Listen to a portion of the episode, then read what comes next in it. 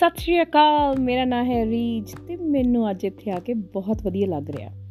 ਮੈਨੂੰ ਜ਼ਿੰਦਗੀ ਨੇ ਦੱਸਿਆ ਕਿ ਤੁਸੀਂ ਉਹਦੀਆਂ ਗੱਲਾਂ ਸੁਣੀਆਂ ਤੇ ਤੁਹਾਨੂੰ ਚੰਗਾ ਲੱਗਿਆ ਤੇ ਉਹਨੂੰ ਵੀ। ਮੈਂ ਸੋਚਿਆ ਕਿ ਮੈਂ ਆਪਣੀ ਰੀਜ ਪੂਰੀ ਕਰ ਹੀ ਲਵਾਂ। ਕੀ ਕਿਹਾ?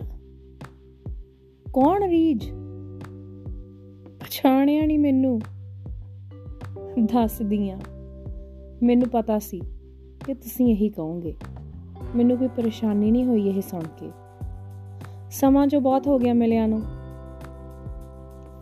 ਬਚਪਨ 'ਚ ਤਾਂ ਤੁਸੀਂ ਰੋਜ਼ ਮੈਨੂੰ ਮਿਲਦੇ ਸੀ।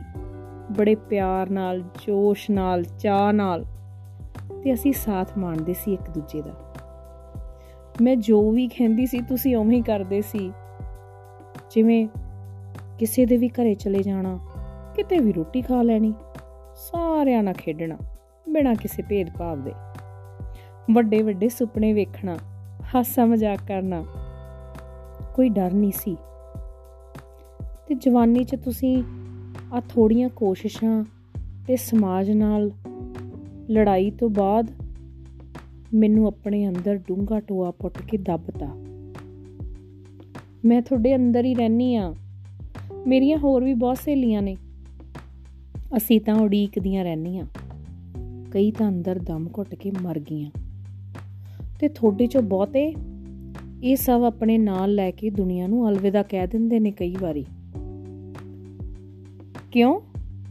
ਸਮਾਜ ਦੇ ਡਰ ਤੋਂ ਲੋਕ ਕੀ ਕਹਿਣਗੇ? ਇਹ ਤਾਂ ਨਹੀਂ ਚੰਗਾ ਲੱਗਦਾ ਹੁਣ। ਹੁਣ ਕੋਈ ਉਮਰ ਹੈ ਭਲਾ?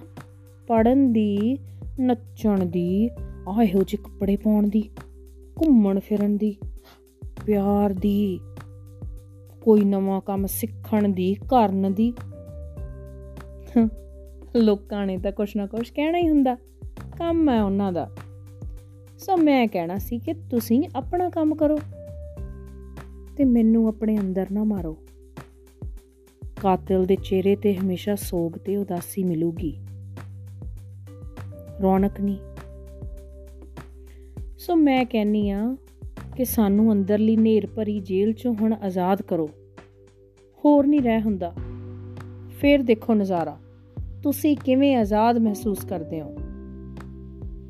ਤੇ ਆਓ, ਲਾਓ ਹੈ ਕੰਦਰਲੀਆਂ ਰੀਜਾਂ ਦੀ ਤਰਜ਼ ਤੇ ਤੇ ਗਾਓ ਜ਼ਿੰਦਗੀ ਦਾ ਗੀਤ। ਜਿਵੇਂ ਹੁਣ ਮੇਰਾ ਗਾਉਣ ਨੂੰ ਬਹੁਤ ਦਿਲ ਕਰ ਰਿਹਾ। ਕੀ ਮੈਨੂੰ ਗਾਉਣਾ ਆਉਂਦਾ? ਨਹੀਂ। ਹਾਏ, ਲੋਕ ਕੀ ਕਹਿਣਗੇ?